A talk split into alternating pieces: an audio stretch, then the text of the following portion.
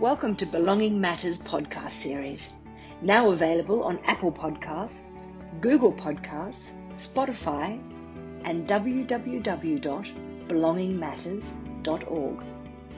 You can email Belonging Matters on info at belongingmatters.org. Episode 9 Getting On with Life How We Built an Inclusive Life with Alex. Bridget leads the Paradigm Initiative, a small agency based in Auckland that was established in 2011 to walk alongside and assist families in creating and sustaining good lives for their family member with a disability. She has also been actively involved in the disability sector for over 20 years in a variety of roles. The mother of three, her elder son Alex has an intellectual disability and with her husband has encouraged his individual autonomy, self-determination and dreams. This has been the result of his family having a lifetime commitment to his full social inclusion and a vision that his life would reflect that of his siblings. In this podcast, Bridget explains how Alex lives in his own home and leads a fulfilling life as a valued member and contributor to his community. In the early 1990s, it was my good fortune to have attended a workshop where the late Marsha Forest and Jack Pearpoint presented on inclusion, and something that was said has remained with me. The criteria for being included breathing with a respirator if you need one. Armed with this little nugget, my husband and I forged ahead with an absolute commitment to making sure that our son Alex was to have a life similar to that of his siblings. Although Alex has Down syndrome, we never let this define who he is. Alex has lived, played, and been educated alongside his neighbours and peers. Sounds easy, but rest assured there were times when we had to fight hard to ensure his full inclusion in all aspects of life. As parents, we just wanted him to be treated the same as others, but at the same time asking that some leeway was given to take into account that he has an intellectual disability. What didn't break us made us stronger and even more determined to craft a good life for Alex. Somehow we managed to remain focused on the long term vision we held for our family and in particular for Alex. We wanted Alex to enjoy the things in life his siblings would take for granted, to be independent of us, know and participate in the world around him, walk with his head held high, and become a man with confidence who has an understanding and acceptance of himself. It also meant for Alex to have valued roles, doing whatever it was that had meaning to him. Throughout his life, there are many examples of where Alex has just been another person in the group to where he has been singled out and isolated from the group. If Alex was to have a similar life to his brother, then we had to be very clear and committed to what it was we were wanting for him. Every decision we made from very early in life was going to have an impact on the next decision and ultimately his future. So we were intentional with everything we did with and for Alex.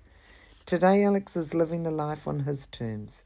He is reasonably well connected to his local community, is actively involved in his church, plays sport, has a well established portfolio of work, and most importantly of all, he has a wonderful group of family and friends who love him. Alex has meaning in his life, enjoys what he does on a daily basis, and feels valued by those around him. When Alex was about 15 years old, it became evident that he was lonely, isolated, and struggling to keep up with school, both academically and socially. Our other son was feeling overwhelmed with what he saw going on at school, and we were almost always in battle mode. Life was in crisis, so we knew we had to take positive action. Having been introduced to the Circle of Support concept, we decided that this could be a strategy that would work for us. The very least, we had much to gain and nothing to lose. We quickly became clear on what the purpose for bringing people together in this way was.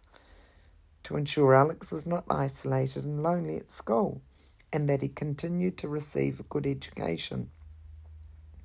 With the purpose in mind, we then set about bringing people together that we knew who had an understanding of the education system, people who loved and cared about Alex and his family. We wanted people who understood and supported our long term vision for Alex.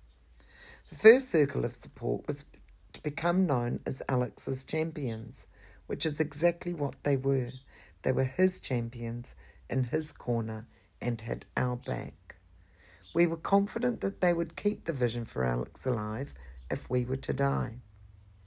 The people we invited to join us in our journey with Alex were friends, some close, some old.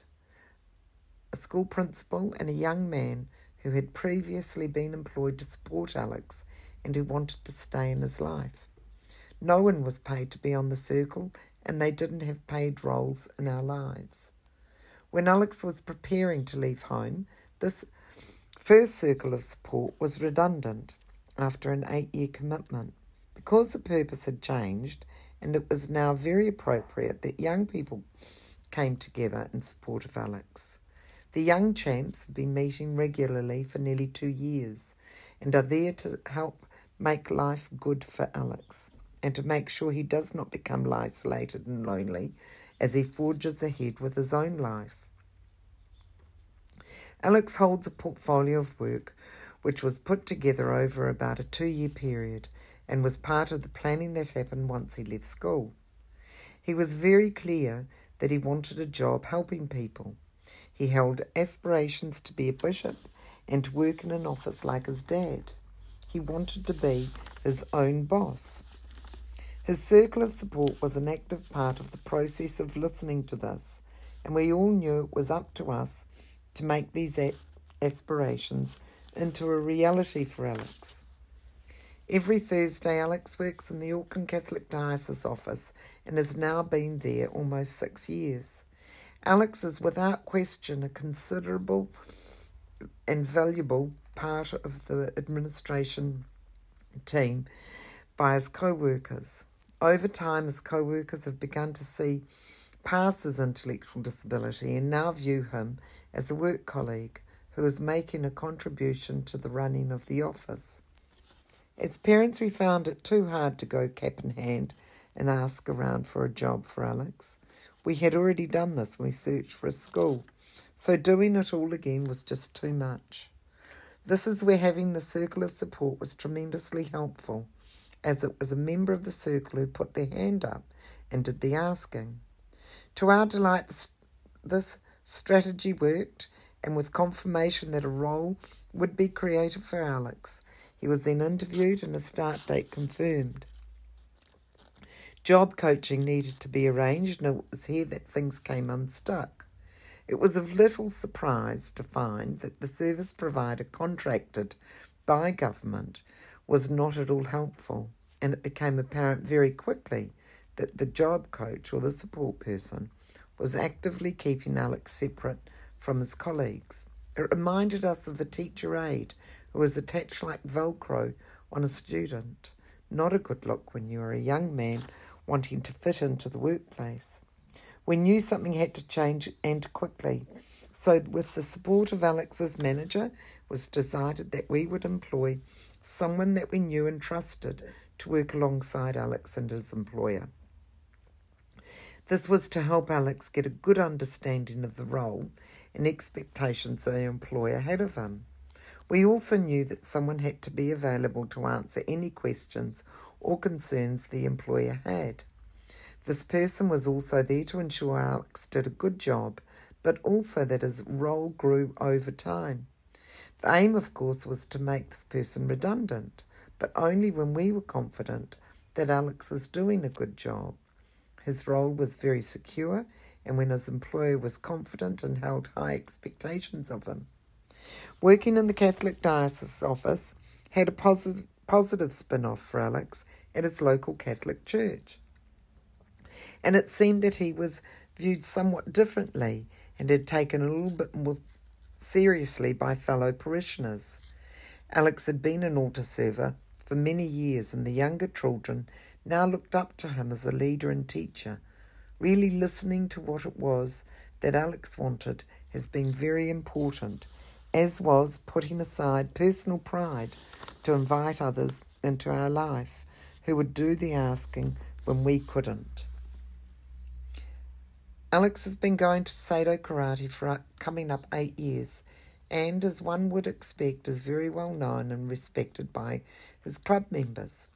When he first joined, my husband phoned the club and was up front and told the person that answered the phone that our son has Down syndrome and he was very keen to learn karate. Gary was told Alex was most welcome to come and have a look and see if it was right for him. Well, the rest is history. We very intentionally remained in the background. We made sure that he was at as many lessons that we could manage in a week, and we checked regularly to see if he wanted to keep going. We also made sure we were available in case there were questions.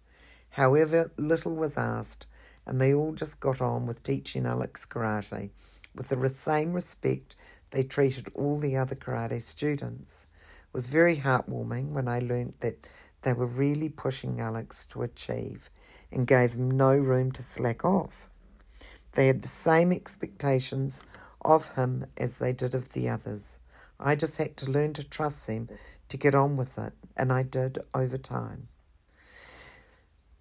Some of the critical aspects for long term success is that I have found the following have been what has worked for us and critical for long term success.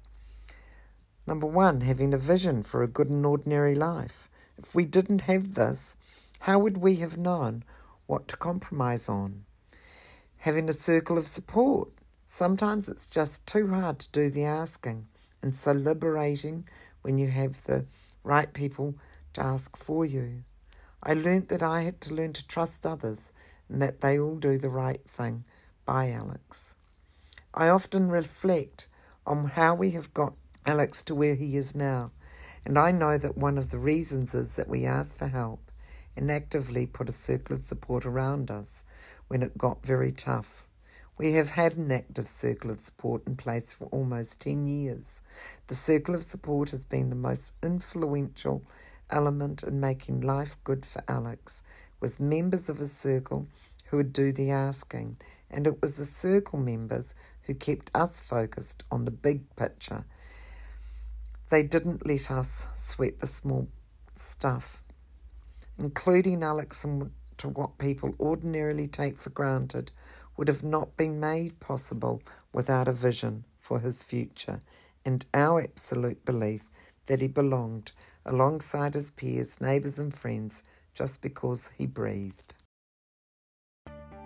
You've been listening to the Belonging Matters podcast series. For copies of this and other Belonging Matters programs, please go to belongingmatters.org.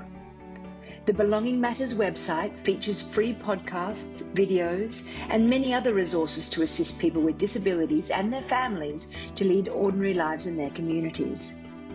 To contact Belonging Matters, please email info at belongingmatters.org.